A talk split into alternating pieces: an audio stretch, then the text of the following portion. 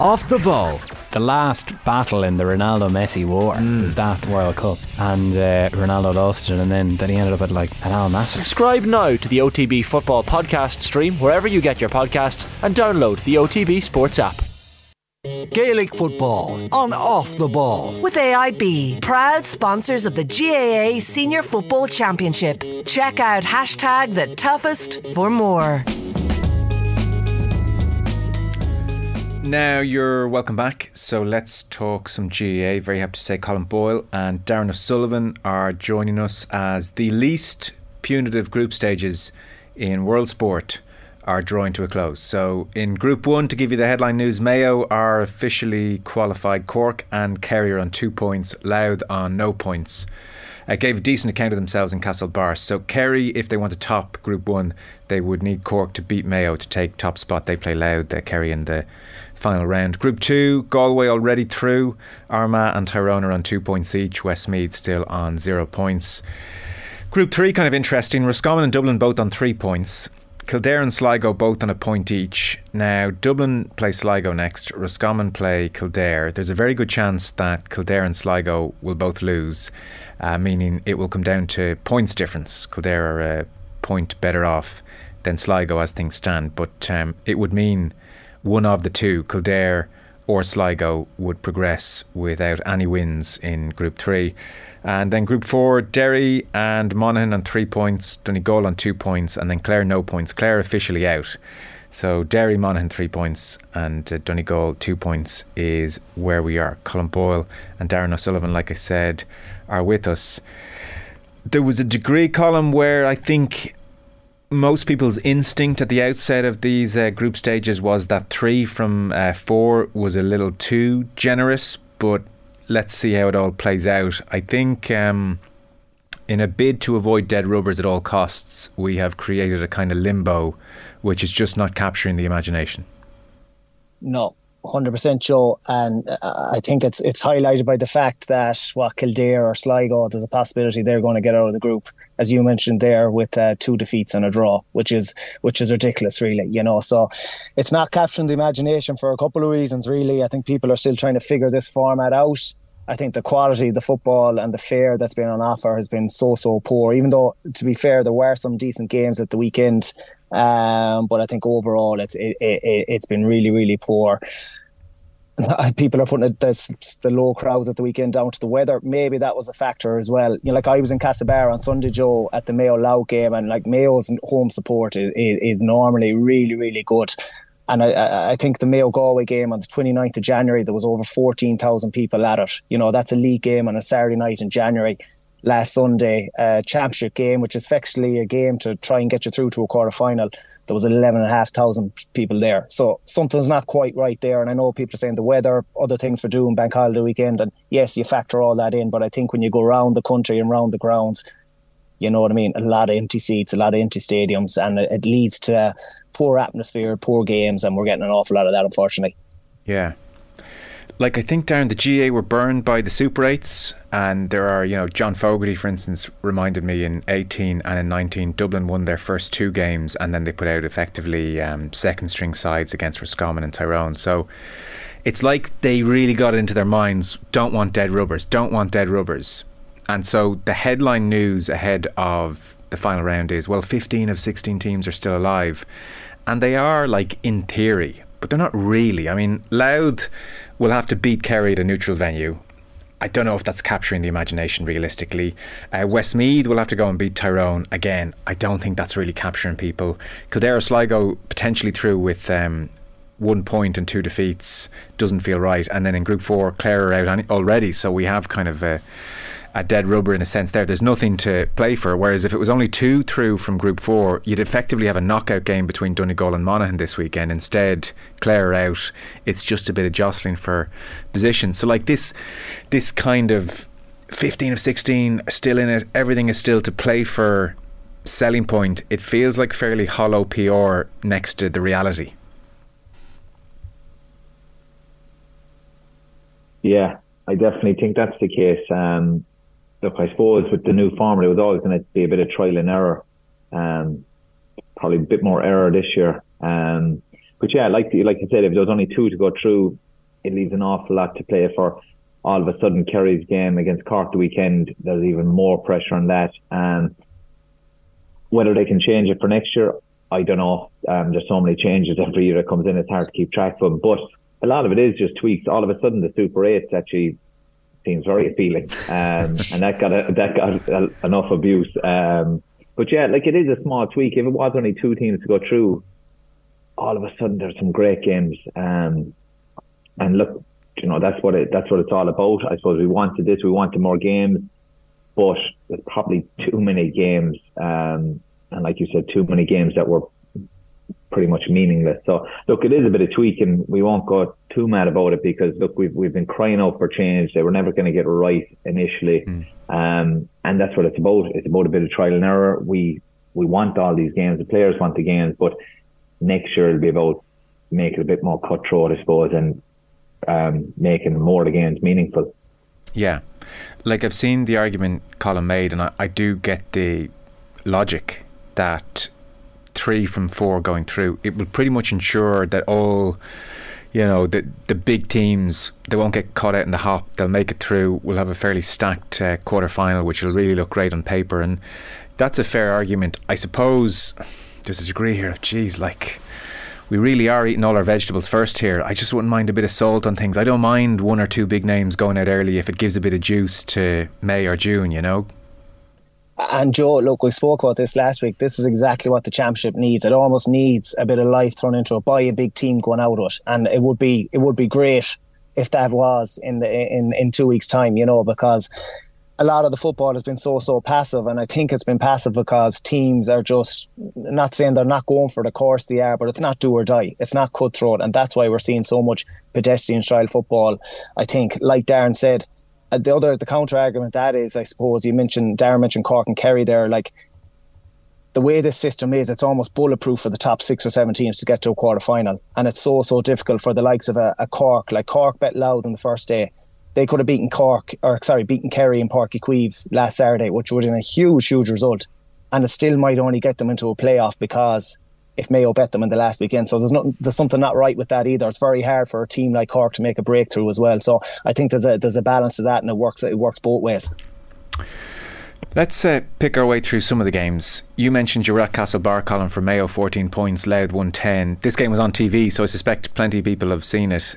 Louth scored a late goal and a point to sharpen up the scoreboard. And for a moment, I think um, even in commentary, the thought was they'd equalise, but uh, there was a, a, mistake on the scoreboard. So it turned out they got to within a point. So Louth gave very decent um, account of themselves. Uh, we're back, Colm, to the conversation we had after Mayo's defeat to Roscommon. They, of the top teams, have a problem of sorts. How, how great it is, I don't know. We can tease that out now. But they certainly don't love breaking down a blanket defence. No, Joe. Um, yeah, we'll probably as well get this one out of the way first. Um, it was uh, it was the Gaelic football version of the Europa League final last week between between Roma and Sevilla, and uh, Mickey Harte was certainly José Mourinho in this case. It was it was dour dour stuff. Yeah. But look, Louth, Louth did what they had to do. They came to McHale Park with a, a game plan around containment, frustration, frustrating Mayo, staying in the game for as long as they could, and possibly coming at the end to maybe to maybe take the game or steal the game. And they almost did it to their credit. Mm. You know, you mentioned Mayo not being able to break them down, and they weren't for long spells. But to be honest, on the 73rd minute, Joe Mayo were 14 9 up. And I think if that game finishes 14 9 and they don't concede 1 1 in the last 90 seconds, uh, you know, or minute, I think people's perception of the game might be slightly different. And they might say, look, it, it, was awful stuff to watch. Mayo did what they had to do. They won it comfortably for a finish. You know, they pulled away when it mattered. Job done, away you go. But then they concede that one one, and you know, I think people are thinking a small bit different about about Mayo now at the minute, which which is fine. You know, I, I don't think Kevin McStay will be overly worried about that. But they did. There's no doubt about it. Find it hard to break Louth down, and you could visibly see there was frustration in the players' faces there was actually frustration on the sideline as well. Kevin McStay, who's normally very cool, there was a Jack Carney had a had a shot one time from a mark that I thought it looked wide, but McStay was was adamant that it was over, and he was he was really going for it with the with the linesman. I think that was just a symbol of the frustration of the day. and, and not being able to break Louth down. The, the, the key thing for me, I think Mayo all week would have spoken about getting out of the blocks early. A fast start, get out in front of Louth, don't give them chance to breathe. And they do that. They're three points, they're 3 nil up after five minutes, but they only score four minutes, or sorry, four points then for the rest of the half. And Louth really gets set in their defensive structure. And Mayo never really were able to get their shooters on the ball, the Ryan O'Donoghue's, the James Carr, Aidan O'Shea's around the D, or myself and Darran were speaking beforehand shooting over that press and getting scores from 45 meters out, out the way. You know, Mayo never really tried any of those efforts, and you know they were never chipping away at the scoreboard. Everything was always really, really hard work, and the scores were hard to come by, and that's why it left it so tight at the end. And Louth had a massive goal chance, uh, Joe, at the start of the second half, uh, but Leonard Grey. If that goes in, because McHale Park was already getting edgy at this stage. If, if that goes in, it's a huge, huge moment. It's a brilliant ball over the top by Liam Jackson to, to Leonard Grey. Colm Reape hesitates, then comes for it, and then ends up making a big, big save, put it off the bar. If that had gone in, it would have been a really nervy second half for Mayo. In the end, it was it, it was a win, but look at if you're Kevin McStay, you would have taken two wins from two, and on you go to the Cork game, chance to win it now to, to be guaranteed a quarter final. Yeah, because in Monaghan Clare, actually, we saw lots of great long range scoring, and yeah. I would have thought conditions would have allowed for it. But uh, my defining memory, Darran, of the game is Mayo extremely lateral. Yeah, and like Colm mentioned, the atmosphere, um, and that seeps into the players too. When the, you can feel the crowd getting antsy, sometimes there's that bit of fear that you don't want to go for the long distance point because all you get is the the groans, the disappointment, and the, the lateral football at the moment. That we won't drag it out too much, but that's what it is. It's people are afraid to take the chance, um, and the pace goes out of the game once you take the pace out of the game, it's very easy to, to defend against. And you need fellas coming off the shoulder. Obviously, you have to do that smart. If there's so many bodies in front of you, you can't do it. Um, but it is, you're seeing it more and more often in most games where teams are probably prepared for what they're going to come up against, that they know they have to get their kickers into that quarterback position, coming out, kicking over the press. Obviously, when you get it, it's brilliant. They start pushing out that bit more, space spaces open up. But if they start drifting wide, the crowd get more antsy. Players get a bit more nervous. They don't want to be the one kicking it, and it just it just gives more energy to the opposition. So, look, it is something that I think a lot of teams will be working on. But as myself and Colm were saying off air, I think once you get to Croke Park and you get to the, let's say some of the bigger teams, that'll go out the window a small bit. There'll be less fear. I think teams will be concentrating more on their own job and less of this blanket defence or deep defending. Um, a lot harder to do that in Croke Park as well. Um, so I think that'll bring it out. But obviously, if you can get a couple of shooters on the ball early days, kick it over the press, it kind of reduces that straight away because the team has to push out and has to attack. Yeah. I mean, I guess there are a few ways to beat a blanket defence, and, and we'll come to Derry in a moment. They have a whole range of options, it seems. But Colm, you know, yourself or Lee Keegan, you could beat a man, a bit of pace, that would help. It was interesting, you wouldn't have heard it really, Colm, if you were at the game, but Paul Flynn was on commentary in RTE and I think, you know, uh, inadvertently he was just giving us the Dublin method to break down a blanket. And in effect, it was look, it's he was almost saying this is pretty simple. You know, this, this shouldn't be that complicated. He was saying, in effect, you go down one touch line you take a bunch of opposition defenders, you suck them in, you suck them in, you suck them in. Invariably, they'll come over, and then pretty quickly spread the play black out. You got runners coming through the middle, shooting through, and you either keep switching play or one of the runners will pick it off and come through with a bit of pace. And he's like he said, uh, you know, almost mathematically, you will get a shot off. Like it's it's just a matter of time, and it you, it won't take overly long. Um, whereas Mayo were just back and forth at a very slow pace. So I don't know. Um, that that's I mean Flynn and Dublin have done it for years, so that struck me as um, advice worth heeding. I, I, I couldn't see an obvious method in Mayo. I, like I couldn't see oh, this this is the pattern that they're definitely trying to break Louth down with. No, from being at the game, Joe, I think what you're saying is right. They never really looked to probe them corners, come back around and, and move it to the other side. What they were doing an awful lot was their half back line, their midfielders would actually end up being the furthest men forward. They were trying to drag the Louth blanket back towards their own goal and try and create a bit of space for a shooter around the D, but it wasn't really happening. I think the only really time it was successful was Stephen Coen actually made a run for the D he was being tracked. He comes back around and ends up showing for the ball himself and getting a mark at the end of the first half and kicking it over the bar. But that was the only really time that that worked everything else was slow and predictable. And you make you mentioned about pace there from the half back line. I was I was surprised, and obviously you don't know what's going on with injuries, but I was surprised Paddy Durcan didn't start and Enda Hession didn't start for them two exact reasons that you're talking about. Because yeah. they would inject that pace from the back from the middle of third. And all you need is for a couple of line breaks like that and suddenly things open up for you and it becomes a lot more difficult for the opposition. So I think going forward, I think that's certainly an area may be uh, looking at. They need to be injecting that pace, but certainly moving the ball quicker as well. Yeah. Um, I know, Darran, I, I, agree with you. We don't want to drag it out too much, um, but the, the, style of play that we're seeing at the moment, it, it, like I watched this Mayo Louth game, it was just painful. It just is. I like, and no one can tell me it's intriguing or fascinating or tactical. It's it's just really slow. Um, and like if you think even tiki taka at its worst, at least a ball being passed along the ground five, ten yards, there's a bit of zip to that and there's a creation of angles. There's a bit of something going on. Whereas like in GAA, it is just a player in possession trotting ten meters and then his opposite or his, his, his teammate jogging the opposite way and he might pop it to him and he trots another fifteen meters. And I mean, I don't know. Some people listen to their podcast at one and a half speed like that's the only way to watch some of this. Um, I saw Colm Collins. He was saying. Uh, what we need to address is these long periods where possession has been held. If we can address that, we still have a fine product. I'm not the smartest man in this area. Something like a shot clock, maybe. That was Colm Collins, a manager. That was just one suggestion. Um, I don't know what the answer is, but like players are too skillful. They're too organised now. They've too much composure. Uh, they don't. They respect possession. Like this is this problem's here to stay, and I, I, I think the rule makers may have to jump in here. Yeah, I think so. But I think when you're describing any game as intriguing or tactical, that's another way of saying it was boring. That's what I mean. I'm not uh, swallowing that anymore. Yeah. Like you know, I, yeah. like, I'll, I'll, listen to a political discussion that's intriguing. Yeah. Um, no, like I think he's right. Like I'd probably be drawing the same line as he is. I don't have the answer um, because I suppose teams are doing nothing wrong, and the way they see it is possession is key and eventually a team will have to come up. But it is boring. It's uh, like I watched three games on Saturday and the Saturday game, and I was I was I was worn out from you. It's where I played in the games. I was exhausted from watching it.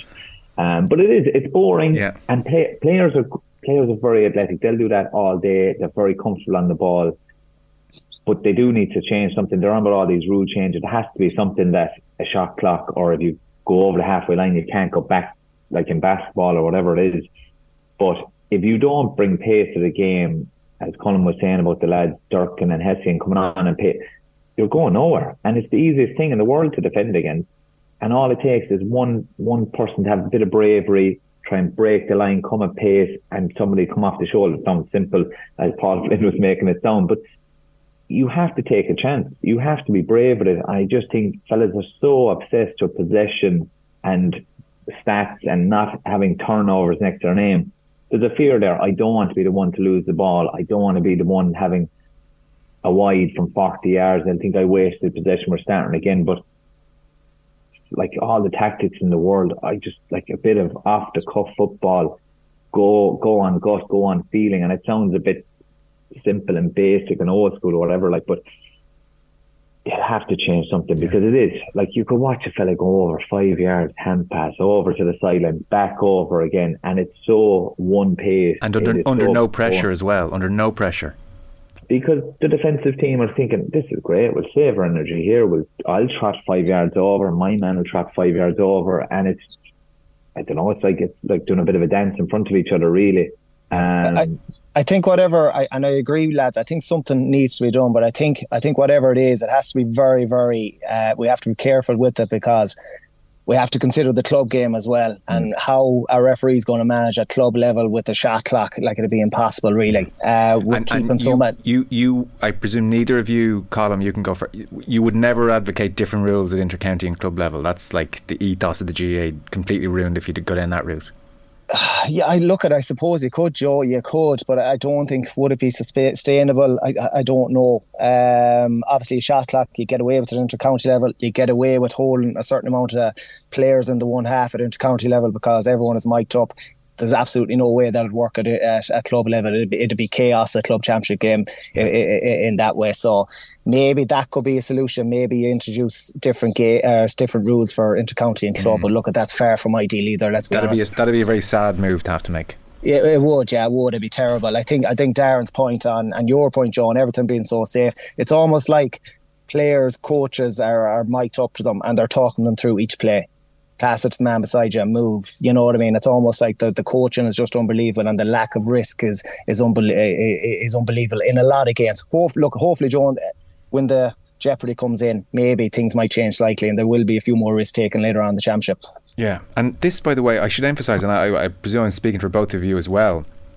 This is not to denigrate the players, and like their fitness levels are off the charts. They're playing in 25 degrees heat over the weekend. The commitment is mm. there they're training year all year round. They're you know they are doing like Louth for instance. This is not about Louth. They are doing what they have to do to be competitive, and they were competitive. We're just talking about the overall product, which is is, is not working. Um, I don't know. I, I like if we're at a point where we're saying, ah, well, these group stages aren't great now, but it'll be good when we get to Croke Park, and you're saying, well, you know, the football's not great now, but like we'll we'll get some more risk taken when we get to Croke Park. Like at a certain point, Darran, I want to start living life today. You know, it was June, it was sunny, there was football on. Why can't it be a bit better today? You know. I know, like, like you actually cry out for days like that when you're playing. Like the game is normally electric, quick. It's like the pace goes up when the when the sun comes out. Um, but I like like it's not a criticism of players anyway because the players have never been better, uh, like fitness wise, and just unbelievable. But I, I always go back to it and I always get um, a bit of abuse on Twitter after about stats. I just think too much information. Genuinely, I think fellas have too much information. Oh, you've ran X amount of K, you had this amount of touches, you lost this amount of, oh, Jesus. Like you open their local newspaper and it's going through every player individually. He had this amount of touches, this amount of kicks, this amount of hand passes, he had these amount of turnovers, this amount of wides like I know people say they don't read the stuff, they don't look at it, but it's it's at training as well. And I just think the more information you have, the more you think about stuff. And I would have always felt more comfortable on the field. Obviously, you tactics and stuff, but play it as you see it. Um, and I think Colm was saying there, it is like players they hear this stuff so often. Yeah. It actually is like they're coaching through the game. Yeah, and I, I, I know I totally agree because I like I, I wouldn't blame the defending team here. I like it's the, the attacking team. I even feel now, Darran, when say uh, there's a turnover and there's like the sniff of a counter attack, and maybe we can segue into Derry in a moment because they will have a counter attack. But I feel even too often, Darran, there's like a turnover and possession is won, and instead of like the team that have just won the ball saying, right, let's have a crack here, it's like the instinct is now it's so embedded. I'm going to circle back and I'm going to fist it backwards, and we're going to start. We're going to get set again, and we're going to start over. And like that's even that's heartbreaking. Like I don't know, it can't be the right thing to do every time. No, but like that, at least if there was a turnover in that sense, and let's say Louth, for example, took off. There's a bit of a buzz there. There's a bit there of is. panic. There's a bit of emotion. There's a bit of excitement. Whereas if they turn it over, there's a, a mistake by Mayo or whatever it is, and it's just all right, they have a note. Slowly does it. But you know, what's, you know what's funny, right, about that point, and and and this maybe is where we get back to the rules that have to be changed because even at half time, the analysis allowed was once or twice. Uh, they they had a turnover, and then it was highlighted that a whole bunch of their players started sprinting forwards, and the point was made. Now, if you're turned over, nobody's at home and Mayo are in for a goal. And that happened to them against Dublin off a kick out or two, where uh, uh, you know a couple of Louth players bombed on, they lost the kick out, and some, suddenly Dublin were in. So, like the coaching advice there increasingly is going to be, here, listen, don't bomb on. Stay back. That's why I, f- you know, I just feel like there's going to have to be some rule change of some sort. I just don't know what it is. And, yeah. and, that actually that actually happened, Joe, twice against Mayo. Mayo turned them over around yeah. the middle of the pitch, and that was the only real goal chances Mayo had because yeah. Louth were wide open. So uh, yeah, that's that's an interesting one as well. That the, the couple of times where they actually did take off and take a couple of risks, they actually uh, got two goal chances out of it or, or conceded two goal chances. Because what they're doing isn't wrong. It's like a failure of teams to break break them down. I suppose is the problem. But I, I, I also appreciate it's hard to break it down. Yeah, and uh, just it came into my head when you were talking there, lads, about turnovers, and I always think of Donegal 2012. Like when they and this from playing against them, when they made a turnover back in back in your forward line, their defence, it was almost like a score in the crowd. the the buzz, the energy, the cheer it got, and the pace that team broke at. Like that team gets labeled, get, that team gets labelled as being very defensive, and Jim McGuinness gets a bit of criticism still now about it. But the pace they broke at was sensational, Yeah. and the buzz and the energy. You see very little of that now. It's very much turnover, okay, control. Let your players get up the pitch, a la Derry probably last year and, and this year. Let your all your players get up the pitch. We'll hold the ball back here till they get up, and now we'll all go and attack. Yeah. Final word to you on this, Darran. Then we'll get talking about some of those other matches in a bit more depth.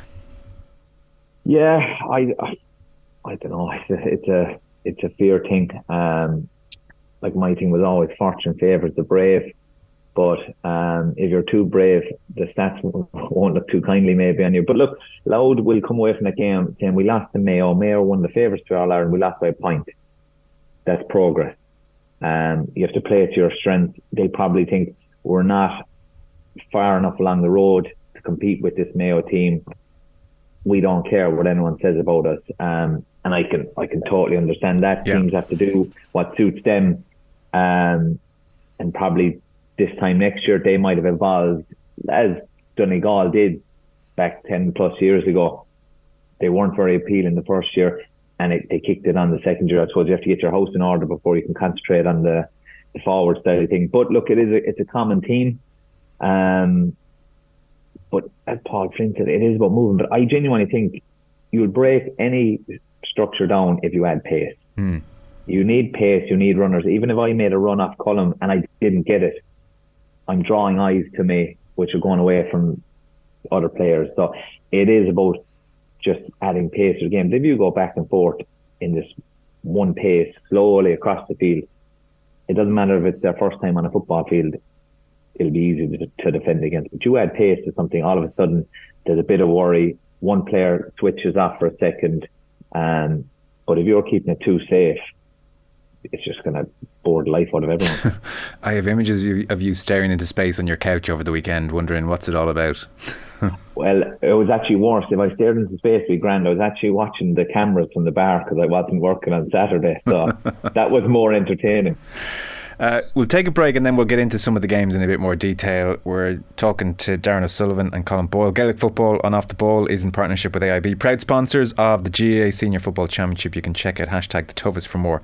Back in just one moment. Gaelic football on off the ball. With AIB, proud sponsors of the GAA Senior Football Championship. Check out hashtag the toughest for more. Now you're welcome back. We're talking GA with Colm Boyle and Darran O'Sullivan.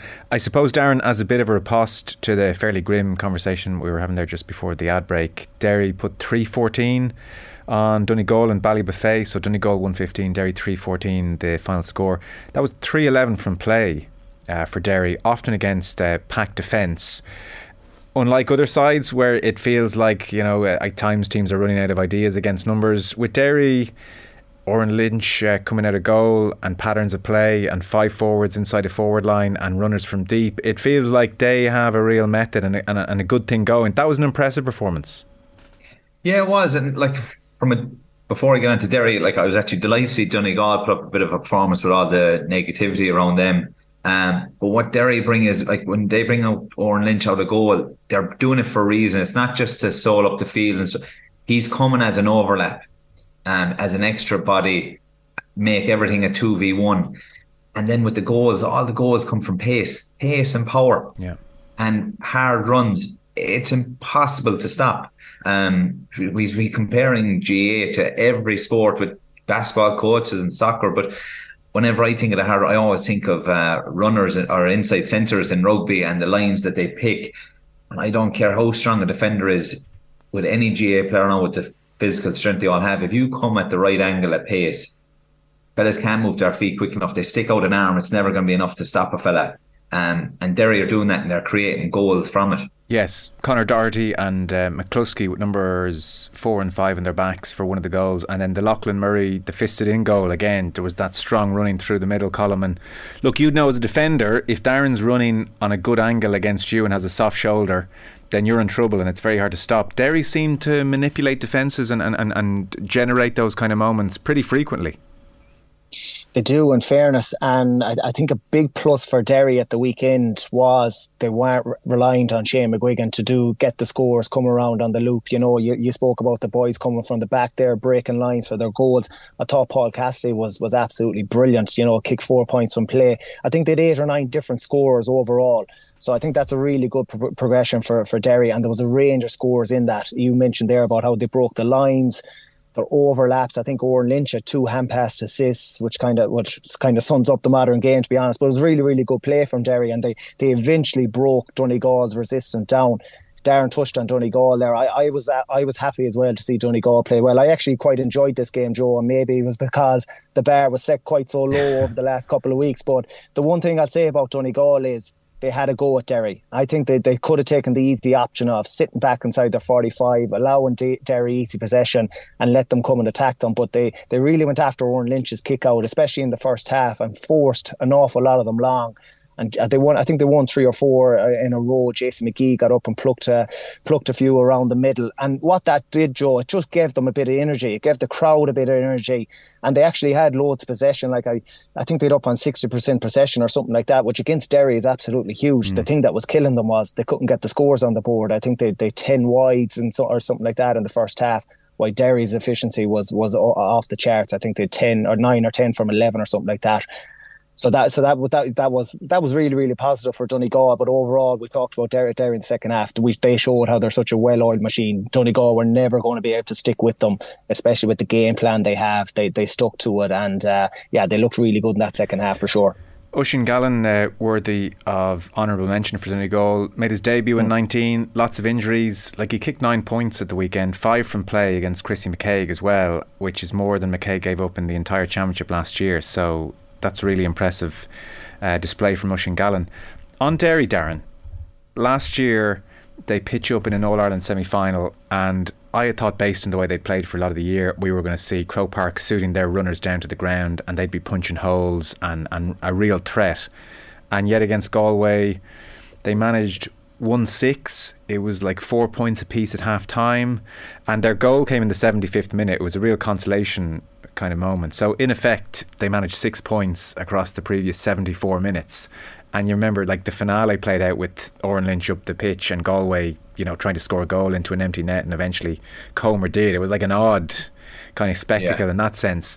So I don't know. Are, are Derry going to get back into a, a quarter final, semi final territory? Surely they they'll be scoring more than six points in 74 minutes, or do you think they'll go for more of the same? No, I think I think their game is evolving and keep we keep mentioning Donegal 2012. I think there was a bit of that where they're just hey going on oh they're on a journey, but they're taking it step by step, and they just seem to be kicking on every year. Even this year, with the way the lads um, came back after club duty straight away, they're just trying to grow them, keep the momentum tipping over. I think they're evolving all the time. Obviously, Ciaran McFaul back in is another big plus.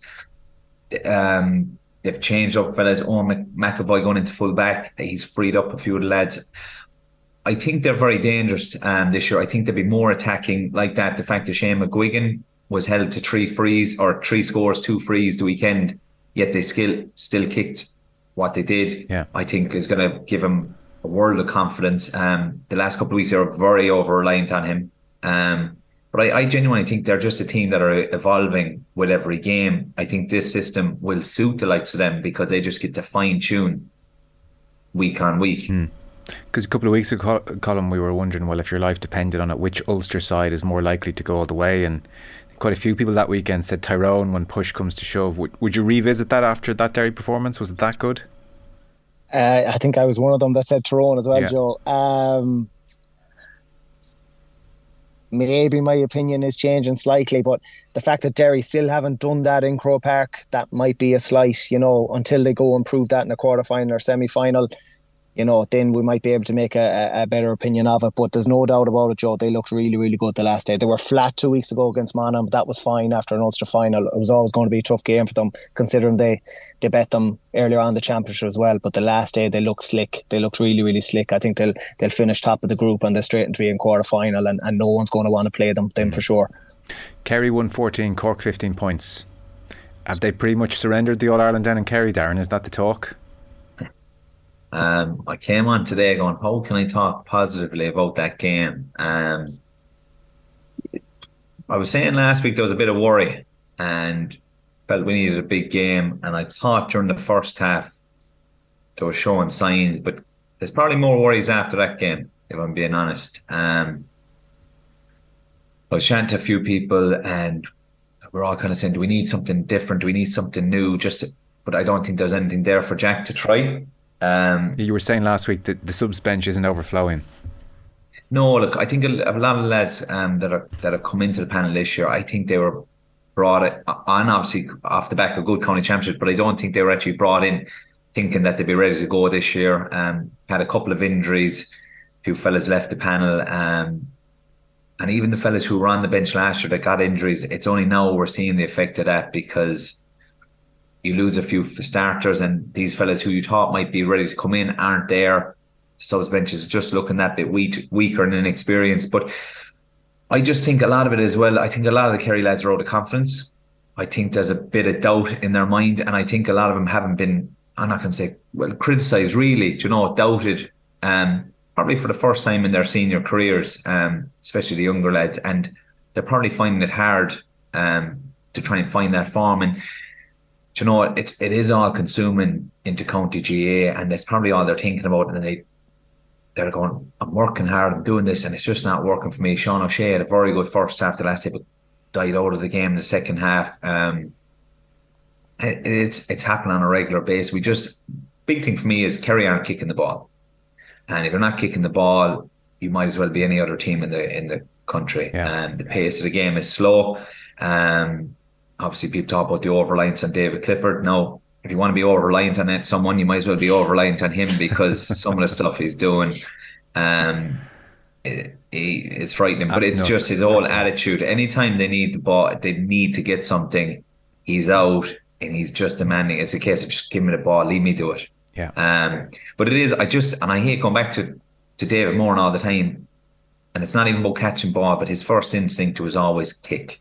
Let may kick the ball up and because they're not doing that, the half forwards are way further back to pitch. There's no link, and it's just slowing the whole. They're having to run it up, not at a, not at great pace either. I must say, it's just slowing it down. And all teams are doing is they're funneling bodies back, mm. probably two or three around David, and unfortunately, like I said, some of the boys are just out of form as well. Um, and obviously, when you're looking for a, maybe an impact off the bench, we're just not getting it. Um, it's so funny you say that um, about the kicking because um, I'm paraphrasing Paul Galvin here, and I'll probably misparaphrase him, right? But I, I, I, remember him doing an interview a couple of years ago, and, and the gist of what he was saying, give or take, is that when like he looks out for Kerry and how they're playing, you know, he loves to see a fella get a ball kind of half back territory, maybe not even a hop or a solo, but like that lovely foot pass that is so Kerry. You know, it's silky smooth, one bounce into a fella's chest, and the ball just being moved. Like no, you know, the, the antithesis to what we're talking about in the first part of the conversation about trotting and hand passing. But like that, Kerry moving the ball with a bit of vigor and a bit of confidence. That against Cork, it was, um, as you said, very mundane by comparison. Yeah, like do you know, it's, it's funny you mentioned that bouncing into a fella. I don't think I ever saw Dara Shea kick a ball into a fella's chest, but everything was just bouncing outside him, which is as a forward his dream. It's close impossible to mark. Um, but obviously, if you have a fella in the half back line or midfield and you know all he wants to do is kick, if you're a forward, your first instinct is, oh, Joe has it. I'm going here. Yes. He's going to look for me. Whereas when you start thinking, oh, they're going to run it, you're not going to be burning energy running back and forth if you don't think the ball's coming, and it just slows the whole thing down. And and then even if like fella, even, even if a fella's half considering a kick and there's no movement, it's you know it's like a vicious circle.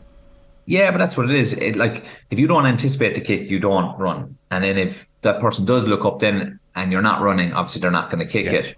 Um, and, and it's just it's and, a and you're, fun. You're muttering about him, and he's muttering about you. yeah, that's exactly it. You're moaning about each another. But a lot of the kicks as well aren't difficult kicks. Like you're not looking at a 60 yard pinpoint into a fella's chest. Like we have a big pitch there. And more often than not, if you get the ball first, it's a 40 yards bounce, bounce pass outside a fella. You can kick it 20 yards outside him. You don't even have to be accurate a lot of the time. But a lot of it is having your first instinct not to be backwards or sideways, or I need to take a play, which a lot of players like to do. I have the ball now, I might as well show what I can do with it so they'd hop it and so on. But if your first instinct is to kick it and the players further up the field know that, I know it sounds stupid, like oh, it's a simple game, but a lot of times it is. It just cuts out so much crap, unnecessary. Yeah, and all the players are well able to do it at every county, but a lot of it is that bravery and that fear of turnovers. I don't want to lose the ball here. Mm. We worked hard enough to get it back. Yes. But it's it just cuts out all the rubbish. Because Colm might say, uh, imagine you're marking Darran there, and there's 30 yards between you, him, and the touchline, and he starts running for the ball into space, you love nothing more than man in possession further up the field, not to kick it to him. Oh, absolutely. And um, when you're playing against certain teams, let, us say Kerry, Dublin, as a halfback, you knew you had to be glued to your man. Their boys were always getting the head up, looking for that pop ball to the half forward line and starting to attack from there. But there was so many teams you played against Joe as a halfback you knew you could drop off your man 10, 15 yards. That ball wasn't coming to your man, and you could sit in and protect your full back line. You know what I mean? And and you you know certain players in particular that Darren mentioned that won't kick the ball. So there's there's huge huge parts of it. On Kerry, just a, an interesting thing I was looking to see, and you, Darran has mentioned about the kick, and I think he's hundred percent. Just how they were setting up defensively, and the big tactical thing they did, Joe, at half time was so on Kerry, like they conceded every kick out against Mayo that they changed that wasn't working in the first half. And I was interested to see would that can they continue that mm. into the Cork game and they absolutely did. They pretty much conceded every kick out to the Cork full back line. I think the yeah, sorry, the Cork full back line and started the pressure from there and slowed the ball down the pitch as much as possible to get a defensive setup, uh, a defensive setup, and that's a huge, huge tactical shift for for for Kerry Joe, not just from last year but over the last number of years. And I've mentioned this. Yeah. You have no, you spotted that. So is and Colm, is it too simple to say? Well, without David Moran, Kerry don't feel as assured at, at winning you know, that long kick out. And so they're not risking high press, too many up the field, and, and you're in at them. Is that the thinking, do you suspect? Because you, you don't know why, otherwise, why would they go away from that, that high press, which was so successful? I, I think there's a huge part of it, Joe. I don't think there's a confidence there and that they're winning enough for the long range kickouts. And I think something that was a huge, huge strength for them they're now using it, so they're now going away from that to cover up a weakness, which is the weakness is at the back and the defenders, and maybe enough of the defenders aren't playing well enough on in one-on-one situations at the minute. Yeah. So, uh, so I think there's a lot of that going on. I think further down down the line, I'd be interested to see is this just a short term thing they're looking at to get them to a quarter final and when change things up. Then, yeah. I think long term that won't suit Kerry. I don't think it'll suit them if they're playing a big team in Croke Park and they're conceding huge amounts of possession to them and they're forward to chasing down the pitch. So, I'd be interested to see is this just a short term fix or is this something they're they're looking at long term? Yeah, no, it's very interesting. I, is it easier, Darran, to find your form in a run of games, or do you like that block of three, four weeks? Retreat down to the training pitch, and we'll we'll cook something up. Now, Kerry don't have a choice here; they've got games. Yeah, it's it's funny. Um, sometimes the games you can play yourself into form, but if yeah. your confidence isn't there, every game you're doubting yourself more and more, and sometimes you need to go back into that bubble. And it might only take one training session, it might be one moment in a training session, all of a sudden you get going. Um, it might be a quiet word by one of the lads at training. It might be a quiet word by a selector that turns you around. It could even be a video session where Jack might go and he start showing clips of last year and a fella be seeing what he was doing last year and it just kind of reignites the fire and gives a bit of confidence before training. But definitely I I mentioned confidence earlier and even with Colm talking about the kickouts, I think there's a lack of confidence, obviously, without David in the middle. But I just don't think the boys be winning the breaks either. So I don't want to put everything on the midfielders. Yeah. Um, because they're never going to catch every ball. But we weren't winning breaks either against Mayo. And I think that by conceding the kickouts, it shows a lack of confidence in the middle eight to win the dirty ball and to be hungry enough to win it. But when you're not pressing and you're not risking that turnover, it takes the supporters out of it as well. Because when you're pressing a kick out and there's a chance of a turnover. Obviously, one side is very nervous and you can feel the the tension, and the other fight and the other supporters that are pushing, they can they can smell blood, and they're it gets gets the crowd into when you're pushing up. But if you're sitting back and you're leaving a fella kick it out, and like we talked about earlier, that slow pedestrian build up because you're only dropping off trying to condense the pitch. It's sucking the life out of the game. Whereas I just think like football sport is about being brave, um, but too much of the game at the moment about containment. Right, we'll condense the pitch here, and we'll give them no space to go into. They'll go back and forth. They'll make a mistake and kind of living in living in hope. Mm. Yeah, um, it's all pretty interesting. I guess as a final thought Colm, listening to you guys, um, there's just no outstanding team out there at the moment. So you know, we talk about an open championship. I saw Malachy Clerkin over the weekend said when you say it's an open championship, that's a euphemism for there's no outstanding team, and we're, we're kind of picking holes in everybody at the moment. Is where we are. Yeah, I, I, think that's exactly where we are, Joe. Myself and Darran were speaking beforehand. I, people's perception are changing on teams week in, week out because we're seeing teams so often here, and that'll probably continue on over the next couple of weeks. But uh, it's so so open, Joe. It's yeah. literally it's impossible to call a winner at the minute. Yeah. You know, you can look at every team at the minute and pick faults in, in their games. You know what I mean? In their in their teams, in their in their panels. Um, from quarter final onwards, I think that's only when we're really going to know where the big teams are at. Yeah. So we're still shadow boxing. Is that what I'm hearing? We nearly did the full show without it. Just a couple of more weeks of shadow boxing. We're almost there, fellas. Um, thank you both so much. Cheers, Colm Boyle. Thank you, Darran O'Sullivan. Cheers. Thanks, guys. Thanks, lads. There you go. Colm Boyle, uh, formerly of Mayo, well, still of Mayo, of course, and uh, Darran O'Sullivan of Kerry. And Gaelic Football on Off the Ball is in partnership with AIB, proud sponsors of the GAA Senior Football Championship. You can check out hashtag the toughest for more. Gaelic football on off the ball. With AIB, proud sponsors of the GAA Senior Football Championship. Check out hashtag the toughest for more.